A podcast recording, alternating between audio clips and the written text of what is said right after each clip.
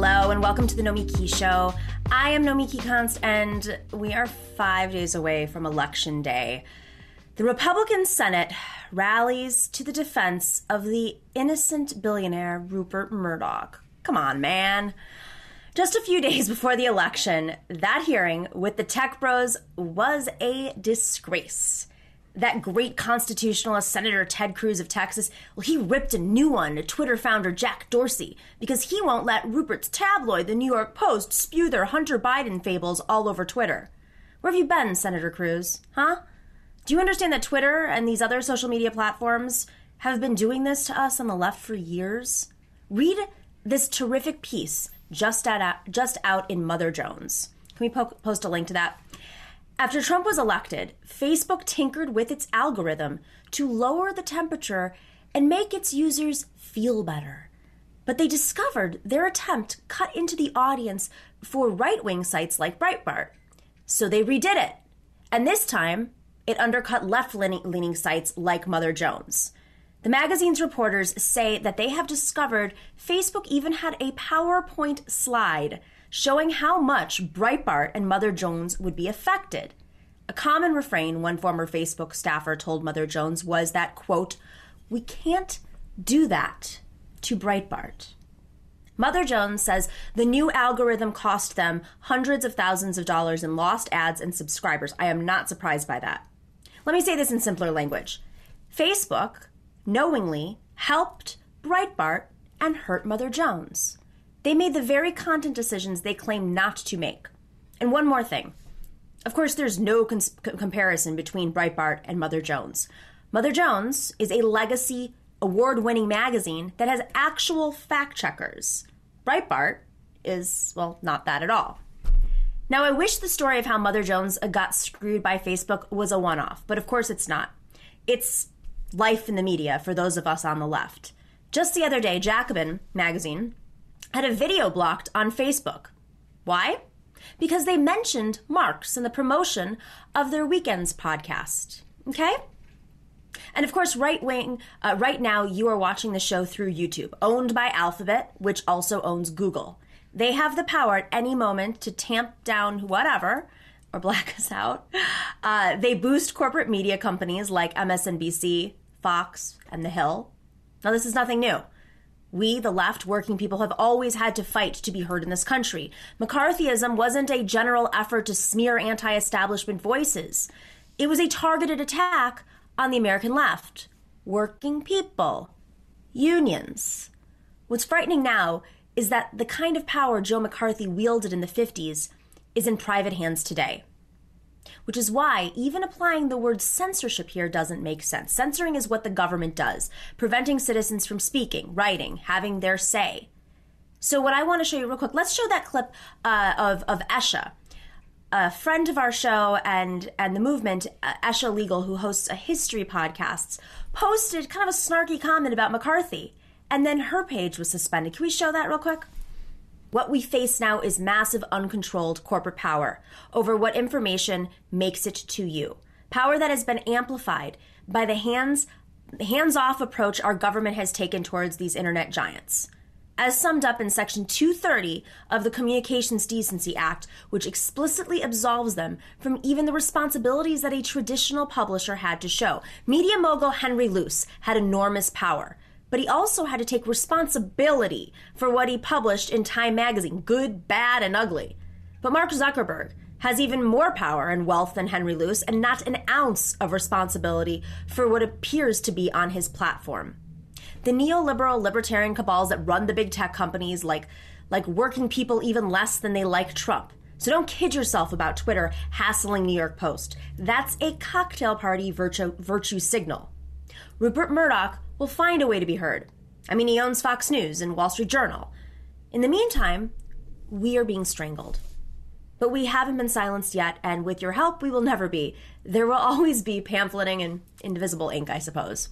All right, we have a great show for you today. We have Jonathan Daniel Wells joining us to discuss New York's legacy of slavery. Then we have Rep. Rabb here and Rachel Gilmer on to discuss voter suppression tactics in Pennsylvania and in Florida. Those are two states that may decide this election, of course.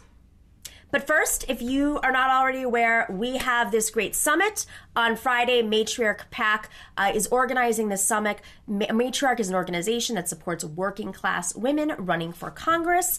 Uh, there have been some great wins. We're featuring we are featuring Cori Bush, Sarah Nelson from the Flight Attendants Workers, Barbara Smith, who coined uh, the phrase, she's a Nobel Prize nominee, and she coined the phrase intersectionalism.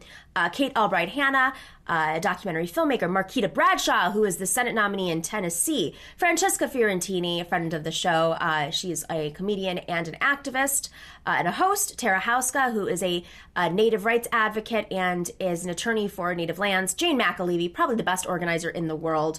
Eileen Flanagan from Choose Democracy, Nabila Islam, uh, Melanie Dorigo, and many, many more really really interesting slate. We're going to be talking about some transformational issues. Go get your tickets right now. You can register uh, at that link on board. 27 bucks a ticket starting rate. Obviously if you want to be more generous that is very you know people we, we appreciate that. Uh, but it's going to be a great great lineup and a great way to kick off the gotv efforts. All right now here are some of the news stories at the top of my feed. On wednesday president trump reiterated the hope that the election will be called and votes will no longer be counted after November 3rd. In other words, late ballots coming from the key battleground state of Pennsylvania will have no effect on the outcome. Trump is urging the courts to prevent vote counting, counting after next Tuesday, in a move that Brian Klaas of Washington Post uh, called a quote dangerously authoritarianism tactic. Uh, those who have not yet been mailed their ballots should drop them off or vote in person where it is safe to do so. Let's make that very clear. You have a ballot, don't mail it in now. You got to go drop it, drop it off at the mail in ballot location or the Board of Election, depending on your state. So go check that out. Former leader of the Labor Party and Democratic Socialist Jeremy Corbyn has been suspended from labor. This comes after Corbyn's response to a watchdog report claiming consistent failure by Corbyn's Labour Party to discuss and address accusations of anti Semitism. Corbyn has emphasized that while he and his party have always stood against anti Semitism and all forms of racism, quote, the scale of the problem was dramatically overstated for political reasons. Earlier this year, we learned that Parliamentary Labour Party is essentially sabotaged Corbyn's campaign for prime minister this is more of the same from the anti socialist element of labor. I'm going to go over his uh, statement real quick. I think this is really important. Um, and it's not being discussed enough. He said, quote, anti-Semitism is absolutely abhorrent, wrong, and responsible for some of humanity's greatest crimes. As leader of the Labor Party, I was always determined to eliminate all forms of racism and root out the cancer of anti-Semitism. I have campaigned in support of Jewish peoples and communities my entire life, and I will continue to do so. The EHRC's report shows that when I became labor leader in 2015, the party's process for handling complaints were not fit for purpose. Reform was installed by an obstructive party bureaucracy. But for, from 2018, Jenny Formby and the new NEC that supported my leadership made substantial improvements, making it much easier and swifter to remove anti Semites. My team acted to speed up not hinder the process. Anyone claiming there is no anti Semitism in the Labour Party is wrong. Of course there is, as there is throughout society, and sometimes it is voiced by people who think of themselves as on the left. Now, this is really important because, um, you know, I was I, I, I went and interviewed. Um, I covered the labor conference in 2017, and I actually interviewed uh, Jeremy Corbyn, who who had just lost uh, just lost the nomination um, for prime minister, or just lost the. He was going into uh, eventually running again, and um, of course he lost against Boris Johnson. But uh, I talked to him about reform in the Labor Party because I had just been going through the process of the reform committee at the DNC, and I knew that they had a similar. Uh, committee, a commission established to reform the Labor Party to address these issues. And it's very interesting to see the similarities uh, between the neoliberal elements, you know, the Clintonian part of the party in the DNC, and of course the Tony Blairites uh, in in the Labor Party, who really stalled out any reforms, delayed processes, you know, put their thumb on the scale wherever they could if they were controlling committees. I think this is a really important conversation to have in the movement and reforming parties, um, because of course the parties do decide who becomes a nominee and what the process is, and we have to be a little bit more alert on what their tactics are. So I'm really happy he's bringing that up. All right, guys, before you brunch. this is a new segment that we are starting uh, because you know the movement is is moving along, and we could get some wins, but we don't already you know we don't want to go out and brunch. So before you brunch, progressive groups are winning for Biden in Michigan. Biden has no ground game in Michigan, sources have reported. From appearances by Rashida Tlaib to canvassing and phone banking efforts from leftist groups like Detroit Action, Michigan Liberation, and Mothering Justice, this is your reminder that liberals don't want to do the work to turn out the vote. But progressives are the ones who, under, who best understand Trump's threat and are, you know, used to organizing and want to rally their communities against them. So before you brunch, liberals, make sure to hit the ground. All right, guys, we will be right back uh, after this segment, a uh, little break, and we're going to be talking about slavery in New York.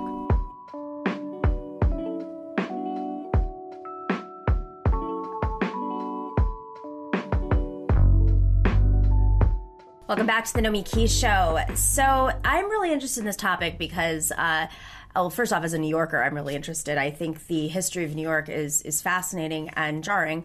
Uh, the more you look into it, was one of the first things I did when I moved to New York, because I spent like a year reading books on like the history of New York City. Um, our next guest is Jonathan Daniel Wells. He's a professor and author, a history professor at the University of Michigan, and the author of The Kidnapping Club Wall Street, Slavery, and Resistance on the Eve of the Civil War. Thank you for joining us, Jonathan. Appreciate it. Thank you so much for having me. So, I guess first off, um, what inclined you to write this book uh, at this time? Well, I think we all know that New York City today is an amazing place, right? It has uh, this pluralistic culture, it tends to be very progressive politically. But what I think a lot of people didn't realize uh, was that the city harbors this much bleaker past. And I think that's true of America more generally, but I wanted to focus in on New York City as kind of a microcosm of that story. And to get people to realize that, yes, freedom and liberty are part of the American story, but so too is the denial of that liberty and how important that is to our found, uh, founding as well.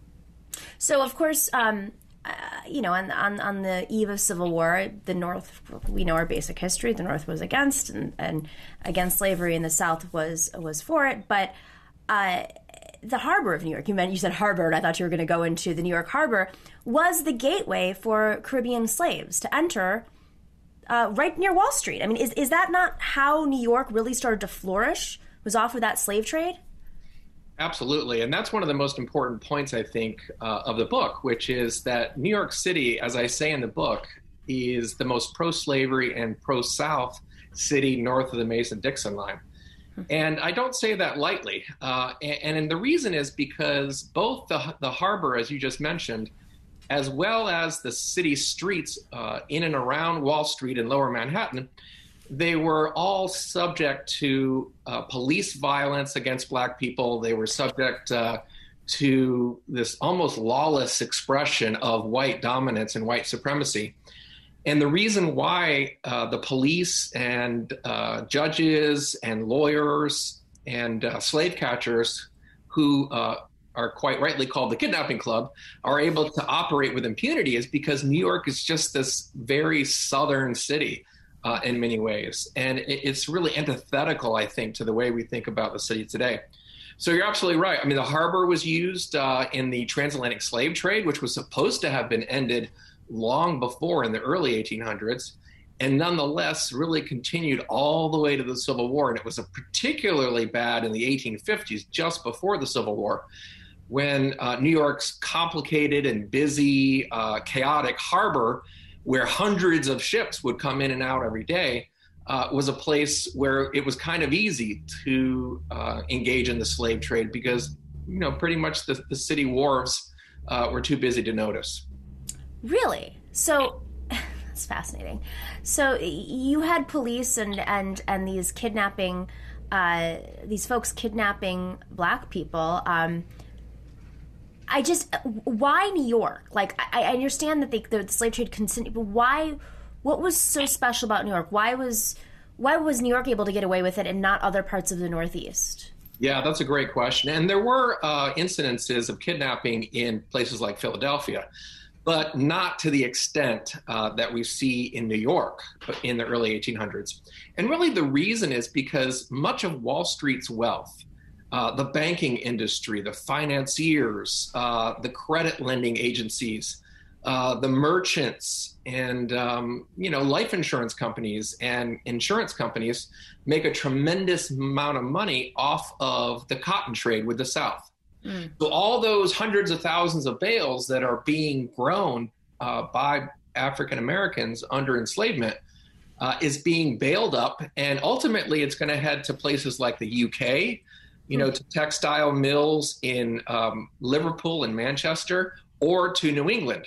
But mm. before they get there, all of this has to be negotiated and facilitated by rich New Yorkers. And so they know exactly where their wealth comes from in large part, and it's based upon, in no small part, uh, the cotton trade with the slave South. And so that makes New Yorkers very sympathetic to the South. It makes them very sympathetic to slavery. And by the way, I think it's worth mentioning, you know, this is not an intention to diminish the horrors of Southern slavery by saying, "Oh, look at New York," right? It's it's uh, you know almost as bad. Nothing uh, a historian could do would take away from the horrendous nature of slavery as it existed in the American South for two and a half centuries. But it is to say um, that, you know, in places where we kind of least expect it, America's uh, evolving, it, its uh, emergence as a world power, both financial and political, is tied in, in complicated ways that we're really only beginning to understand to this system of, of Southern slavery, even if you weren't in South Carolina or Texas. So why why did they end up coming out against slavery in the end? If so much of their financial interests were tied to the South and and New York. Well, they didn't um, in New York City. Uh, New York City, interestingly enough, remains a pro-South uh, city all the way through the Civil War. They vote. New York City votes against Lincoln. Uh, it votes against uh, the suffrage of black people in 1860 at the same time that they vote against Lincoln. And all throughout the war, I mean, you're right, there is some some truth to the fact that New Yorkers do come around to supporting the war much more so uh, than they would have um, before. But New York City remains all throughout the Civil War and afterwards a complicated place where, yes, there, you're absolutely right. There were people who had come to believe in the Union cause, including mm-hmm uh, the Emancipation Proclamation, but there were a lot of other New Yorkers who resisted that tooth and nail. And one of the most famous examples of that is the draft riots that happened mm in July of 1863. So, um, who was the governor at the time? Uh, a man named Horatio Seymour uh, is the governor governor of New York in uh, 1860 and through mo- most of the of the Civil War era. And so at the same time, you have upstate New York, where there's just tremendous organizing happening. Um, uh, the Underground Railroad, of course, moved through upstate New York. How did he balance this this complicated state, which you know I think today you'd think of it in reverse, but hmm, maybe not. Who knows? um, meaning upstate having a very different culture than than than the city. Uh, but I mean, how did he manage these this dichotomy, this uh, complicated scenario of his state? He was a, a pretty conservative Democrat, um, but he was able to uh, keep hold of the city while also getting a sufficient number of people in the rural upstate areas uh, to to support him. And actually, the city and the state really toggle back and forth. Uh, between you know the the two parties at the time uh, in the 1850s, the Whigs and the Democrats, and then the Republicans and the Democrats, and um, it's interesting you mentioned the difference potentially between the city and uh, upstate New York because today, of course, we all know that the real divisions in American politics is between rural and urban, right? So if you have an urban area of the South or the North or the West, you know, they tend to vote for uh, Democrats. But rural Michiganders, uh, I live in Detroit, so, you know, rural Michiganders are as likely to wield Confederate flags as uh, rural Alabamians. So that division that we we kind of uh, have ingrained in our own politics today was strangely reversed in mm-hmm. the years before the Civil War, because a lot of upstate New Yorkers, as you, as you mentioned, uh, they were uh, anti-slavery. They avidly uh, pursued the Underground Railroad and and, and proclaimed their belief in, in black freedom, if not black equality. Whereas New York City was the one that was the conservative, reactionary uh, city politically in comparison to the rest of the state. So it, it, really is different from the way we think about politics today. Hmm. Um, so let's talk a little bit about Tammany, Tammany Hall because you do touch on Tammany Hall and and I mean, from what I understand about Tammany Hall, it was as complicated, and you know, of course, there's corruption involving Tammany Hall, but there was this other side of it, which was folks needed jobs, and immigrants, you know, whether Jewish immigrants, Italian immigrants, Irish immigrants, Greek immigrants, they needed jobs too, and Tammany Hall represented that part of the party. Um, politicking in, in, in, New York, especially um, uh, downtown in sort of fighting back against like the the oligarch types in New York. So, what was their role in all this? That's a that's a really important question because Tammany Hall was really closely associated with the Democratic Party, and you know, again, different from the way we think about uh, politics and particularly partisan politics today. The Democrats in this period of American history, throughout most of the 19th century, they're the conservative party meaning uh, that the Democrats are opposed to racial progress, racial equality, gen- generally opposed to black civil rights. Now, of course, that's going to change in the 20th century, but that's the way it is in, the 19th century. And the Republicans are the ones who are, uh, to some extent at least, pushing for black civil rights. And Tammany Hall is the powerhouse of the Democratic Party in New York City. And it's important to realize that you're absolutely right that you know sort of later in the 19th, 19th century you're going to get greeks and polish people italians but mostly tammany hall represents what they consider white uh, new yorkers um, mostly working class irish uh, but also you know they're open to german americans uh, becoming a part of their political um, entity but they don't see Italians or Greeks or Southeastern or, or um, Eastern Europeans as part of that process. So, yeah, you're right. It, it's a complicated story, but Tammany Hall is absolutely at, at, the center of New York City power.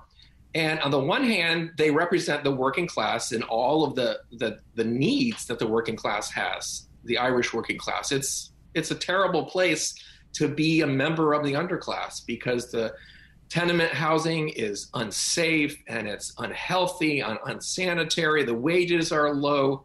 Uh, there is, um, you know, very little protection for you on the job.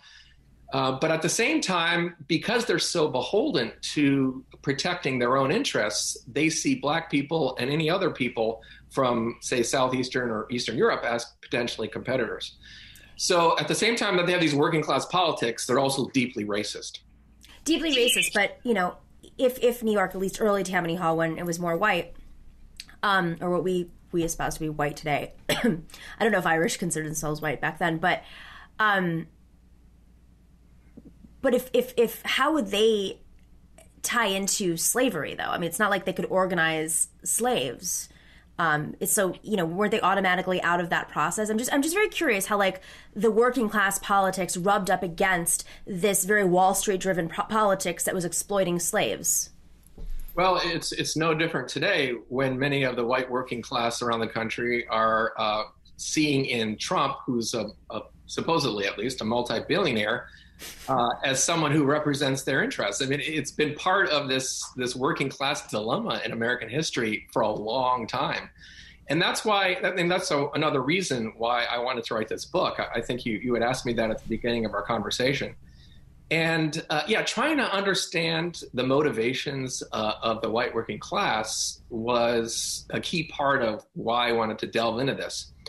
And it really comes down to fear of economic competition, fear of competition for jobs, and the notion that if you're going to elevate Black people to citizenship, to equality, political equality, social equality, that that somehow has to take away from them.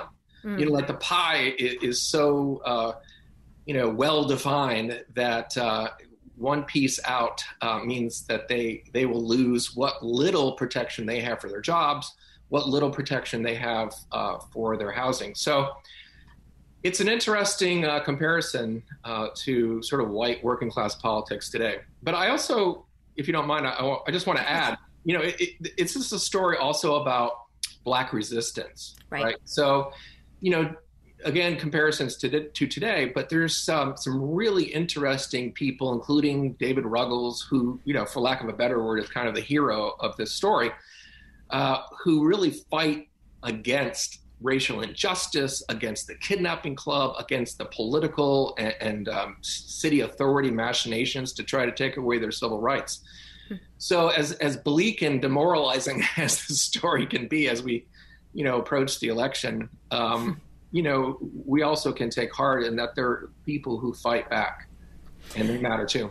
Um, today, you know, there's this. The reason I ask about the politics is just there's this um, this resistance of city leaders across the country. Uh, but you know, Mayor De Blasio ran as a progressive, tale of two cities, talked about his black children, talked about uh, the the racial disparity in New York. This is what he ran on, and really what made him um, different from the from the other uh, candidates in the race. And as a result, he's had um, he's been able to mobilize the the New York City black vote, which you know in New York demographics really matter. Like it's there's still a lot of that kind of contained within New York City politics, and yet he has been absolutely beholden to the New York police unions, and to a point where many people even say like, what do they have on him? Because it's just it's such an embarrassment to him. His approval ratings have gone down.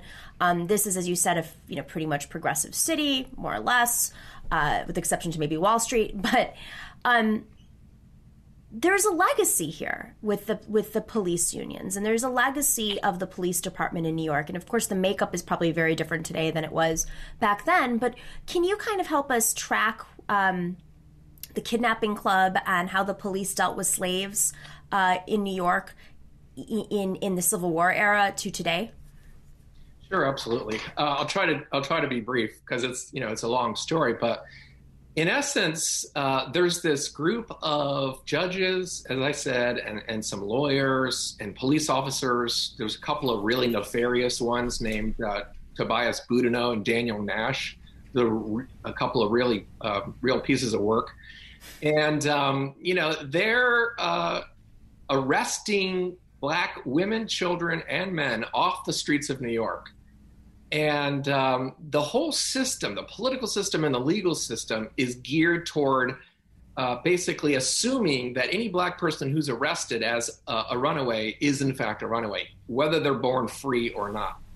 And this is another part of this American history that I think sometimes we lose track of if if we we don't understand the denial of freedom and how central it is to our, our national story because it's right there in the original Constitution. It's the Fugitive Slave Clause.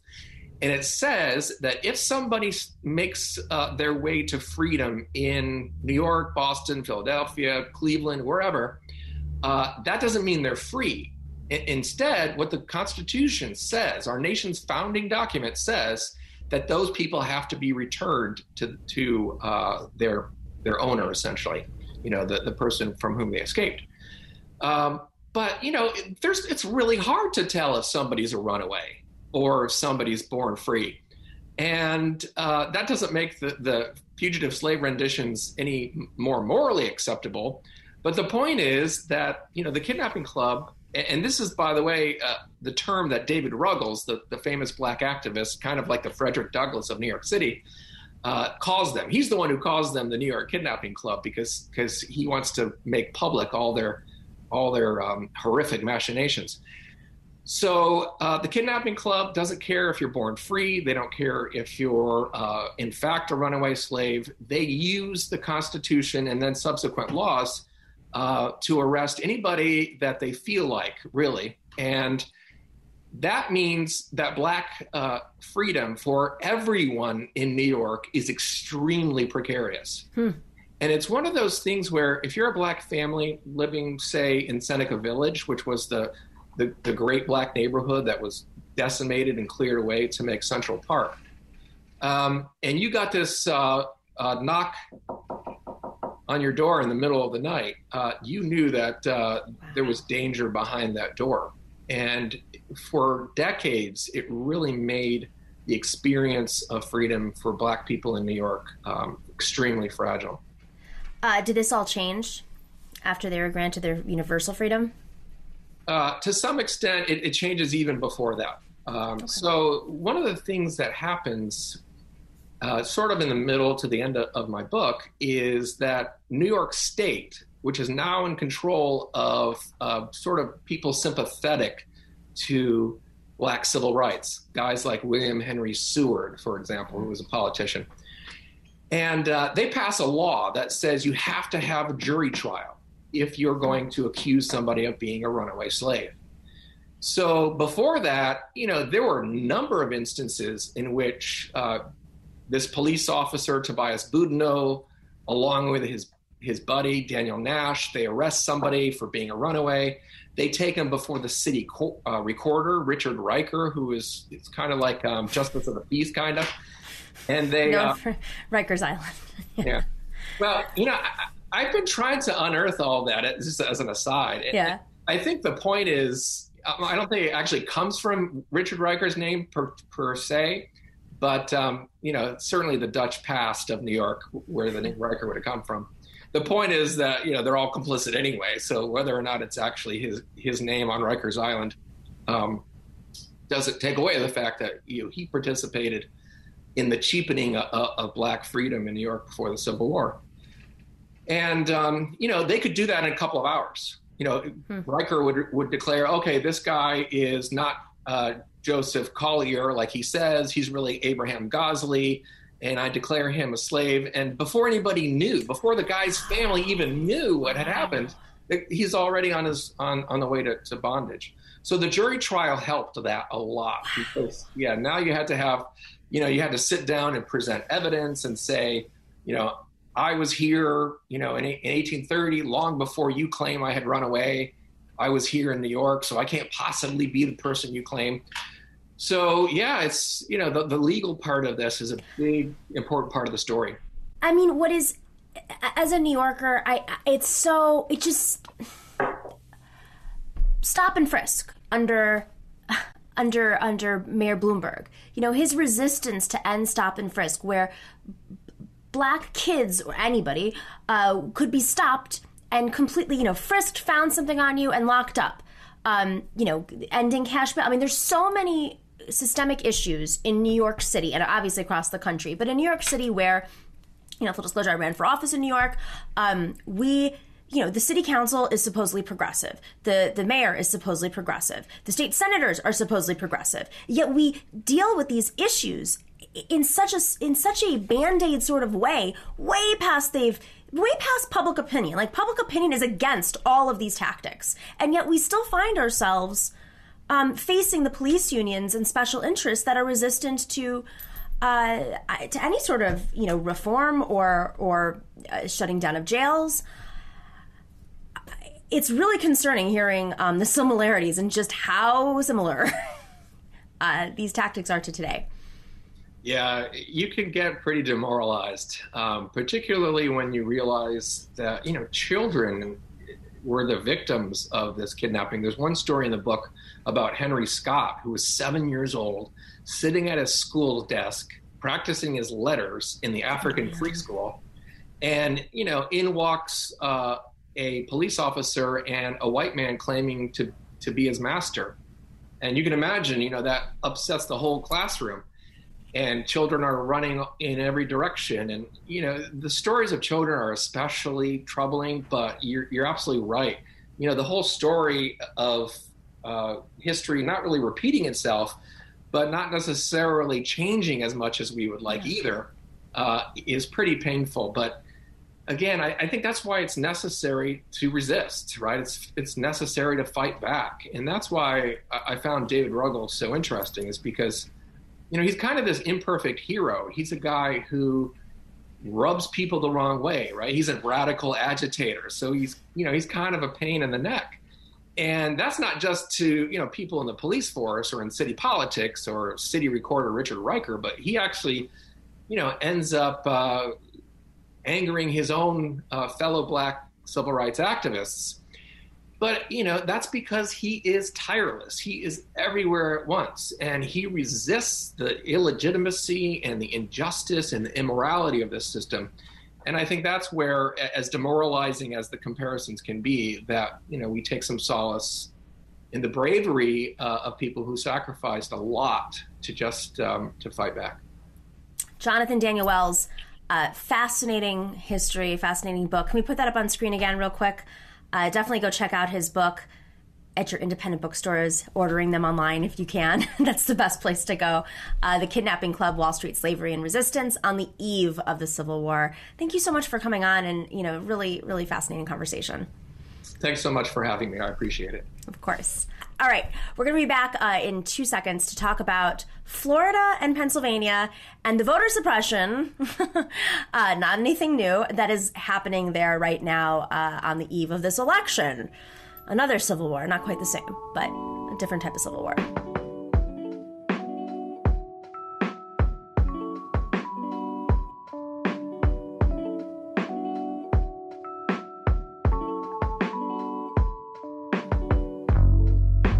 Welcome back to the Nomiki Show. Guys, we are five days away from the election. Ugh!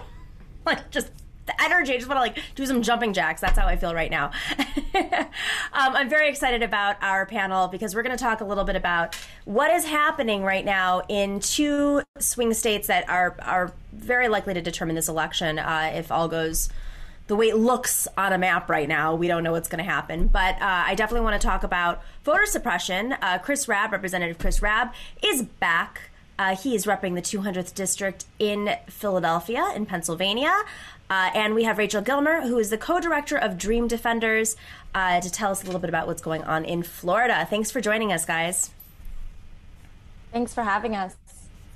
So I want to start with just Rep Rabb uh, real quick because Philadelphia is on fire again. Um, let's just start off with that and and this latest this latest shooting shooting. Um, I mean, I don't. Walter Wallace was shot uh, three days ago now, I believe. Um, he instead of having somebody who could deal with a mental uh, illness situation, which happens a lot, right?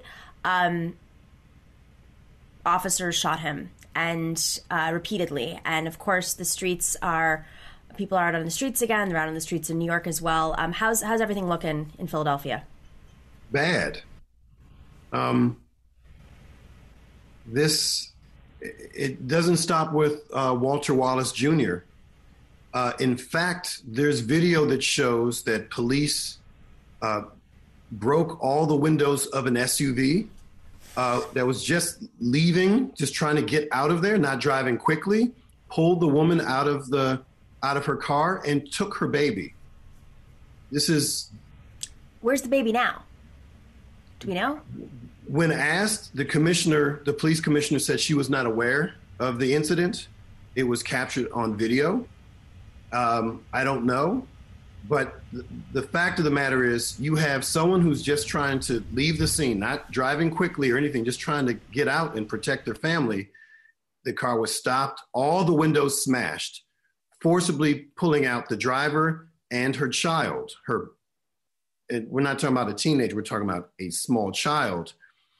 Um, the video was shocking. And uh, protests have erupted naturally. Um, and much of the corporate media is focusing on looting and not talking about police violence that begets more police violence. The response to peaceful protest is more police violence. And that is the issue that's not being addressed. And actually, um, as a result of that, I've expedited uh, introduction of legislation to address this issue um, by um, uh, a bill I've been working on off and on for three years. And I said, I, I got to move on it. So I'm introducing HB 2957 PennCorps which creates an independent intrastate body that is accountable to community stakeholders to provide all the services that police simply cannot and have not. And uh, this is actually backed by federal law that has not been enforced since 1953. And we have the power to do that um, in all states.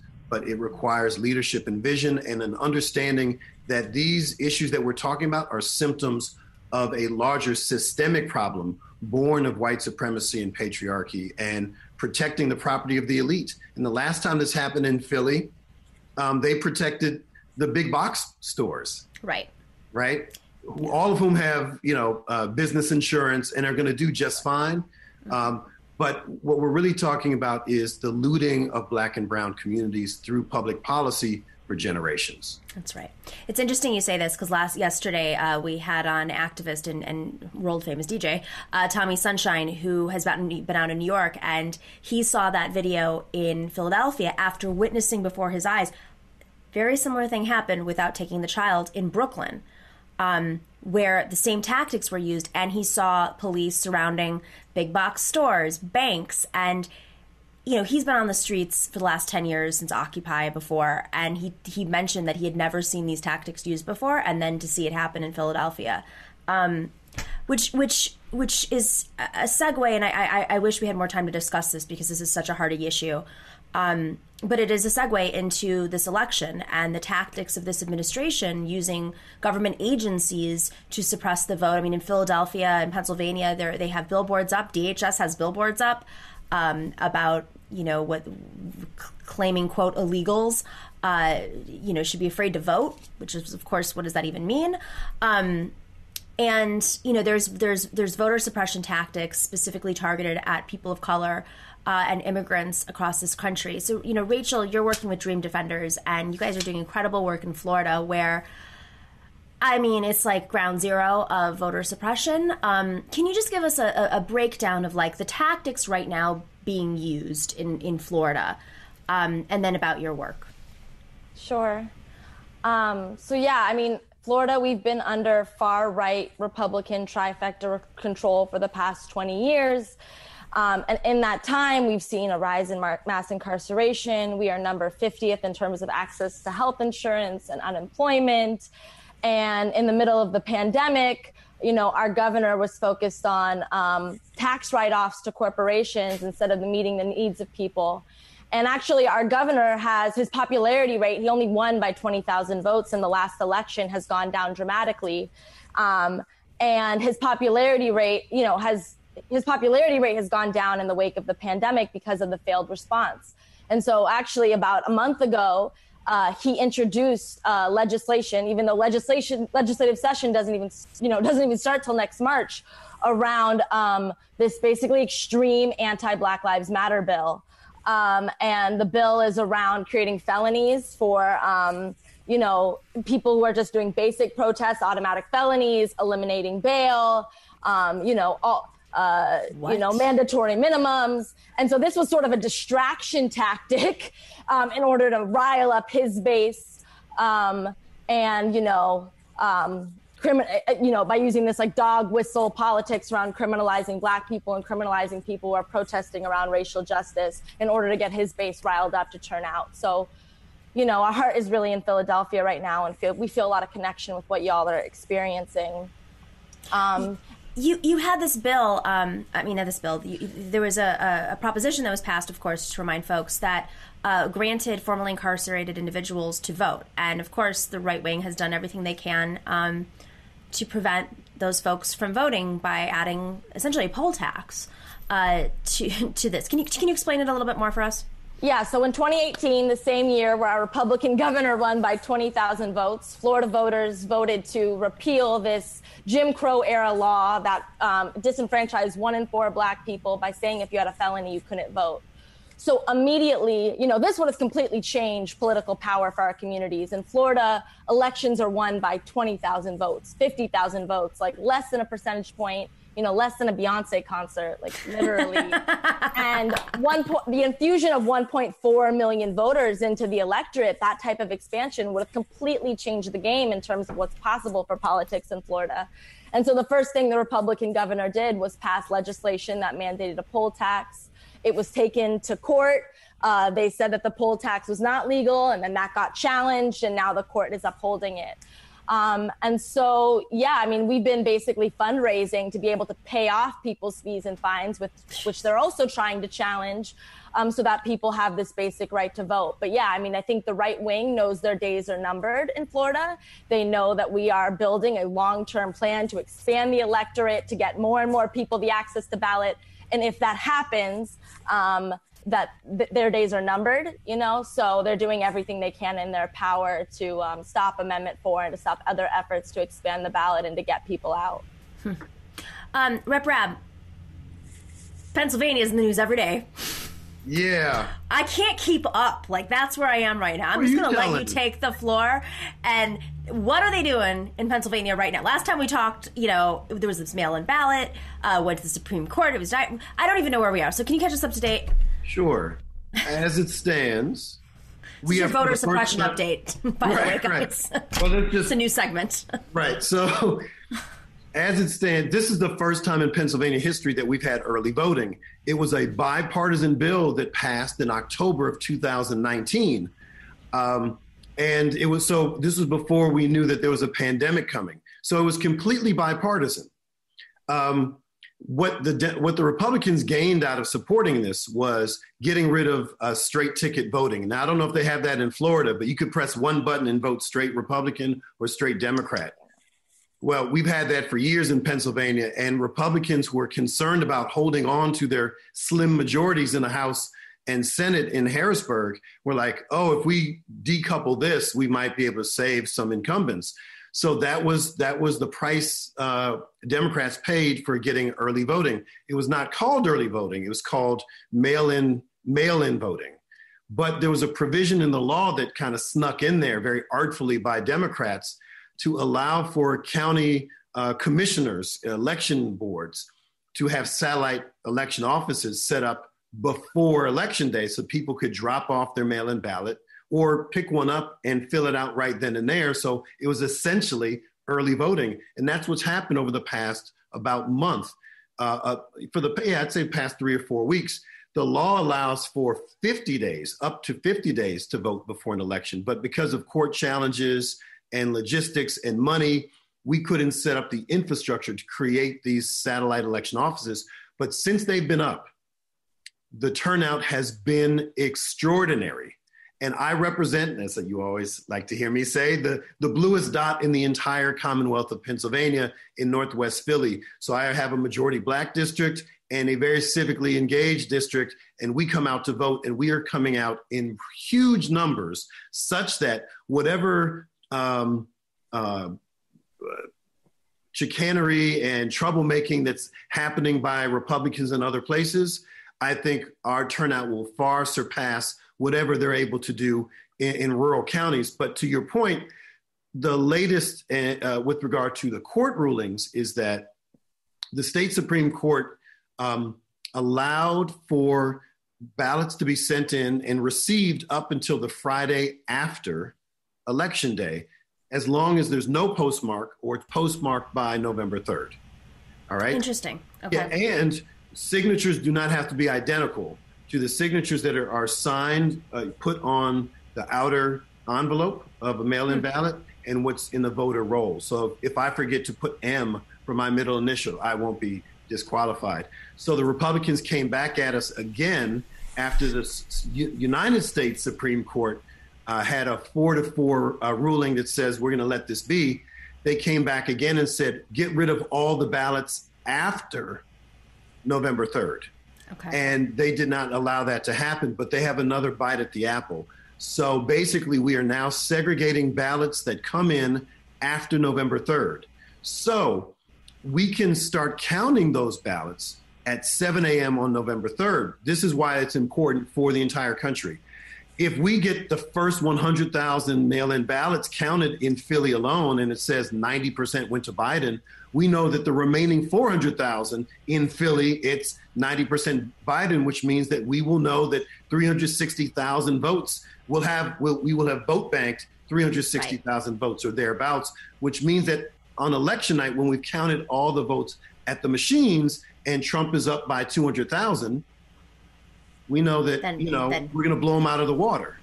So we may actually be able to predict who's won Pennsylvania without counting perhaps over half of all the ballots because we will have known how Philly does, how Allegheny County, Montgomery County, and we'll also see what the turnout is in bright red spots. If bright red counties do the same or less than they did in 2016, we definitely going to be able to call the, the election by midnight. Rachel, I know you, got to go in a couple of seconds, but um, can you just tell us about some of the work that you're doing right now in in fighting off the suppression at Dream Defenders yeah. and how people can help? Yeah, so we're a part of a coalition called Florida for All, seven organizations that have come together and really figured out what is a long term plan for building independent political power for our communities and actually building a long term plan to transform the state. And so we um, are, have talked to 15 million voters so far this cycle. Um, we have an you know voter protection program, getting out polls. Oh. Uh oh. Oh no! Oh, there she is. Okay. She is. Sorry. We know that um, you know, Trump today actually held a rally at a polling site. You know, the law says you can't campaign. Are you kidding? 150 feet. So he's like on the other side of the parking lot. So these are the type of tactics that are meant to make people scared to go out to the polls. There's also been Trump supporters that have showed up, you know, just to intimidate folks. And so we have a robust poll protection program. Um, we have so many poll defenders that we actually barely know what to do with people. so um, we just want to make sure voters know it is safe to go out. And if you want to volunteer to join our efforts to make calls, please, you know, go to floridaforall.vote and, and, and join our plan to, you know, get um, as many voters out as we can by election day and continue to organize after the uh, election to transform the state. That's right. Thank you, Rachel. Yes. Rachel, you're doing incredible work. Rep Rabb, as always, incredible work. Um, thank you so much for just giving these updates because as man, I mean, like the map is really confusing. I mean, last time it was Wisconsin, it could be Arizona, Texas is now in play, Georgia's in play, Pennsylvania and Florida, but we know two things. It seems very clear that that whoever wins needs to win one of your two states, hopefully both, depending on the electoral map. And so it's it's. I think that's why you're seeing so much, um, so many of these tactics being used in both of your states. So thank you all, you know, for your work, and um, you know, we'll, we're hoping that it, it, it, it, that the numbers turn out and we can really pull this through. Good luck, Rachel. Good luck, Rachel. Thank you. Good luck, Rep Rabb. Thank you. All right, guys, we got to wrap up today. Tomorrow, we're going to go through some of our super chats. Um, I promise you, uh, we will do so. Make sure to get those matriarch tickets if you haven't already. Starting at $27, an amazing lineup. Barbara Smith, who coined the term uh, intersectional feminism. She was nominated for a Nobel Peace Prize. We have Cori Bush, of course.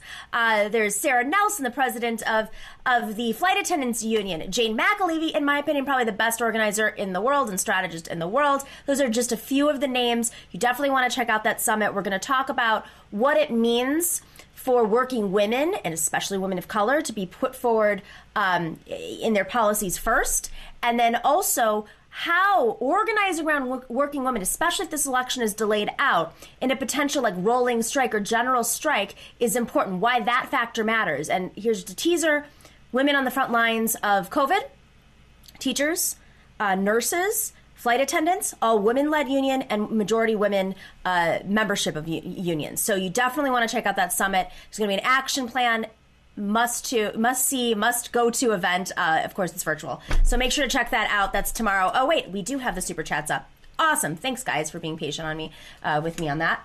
Let's see who do we have here Erythropathic, thank you. Uh, send Trump back to the WWE. Let him fight Vinnie Mac. I love it. Thanks to Professor Harvey Kaye and everyone mixing it up in the live chat. We've got a special interview with Harvey Kaye at patreon.com slash the Nomiki Show, where for as low as five bucks a month, uh, you can join us. It's an extended interview about why Bernie Sanders should not be the labor secretary it's a fascinating conversation. We bring in history, uh, different theories of change, etc. And thank you to MIDI do- uh, doctors for working the algorithms, and of course Bob and Chokin for keeping the chat room honest, for being our moderators. We will see you tomorrow. We have an amazing show. Wait, real I'm going to give you a little plug. For Fem Friday, we have one of my favorite authors. I am kind of blown away that this is happening. Let's make sure I have the whole programming doc. We're going to have two people from Matriarch come on to talk about the summit. A little bit of a promo that is going to be in the um, in the panel, and then Tithi Bhattacharya, I can never say her name, who is the author of many books, including Feminism for the 99%. She is on. I am so excited and eager, so you definitely want to check that out tomorrow at 3 p.m. Eastern, right here, youtube.com slash The Nomiki Show. Take care, everyone.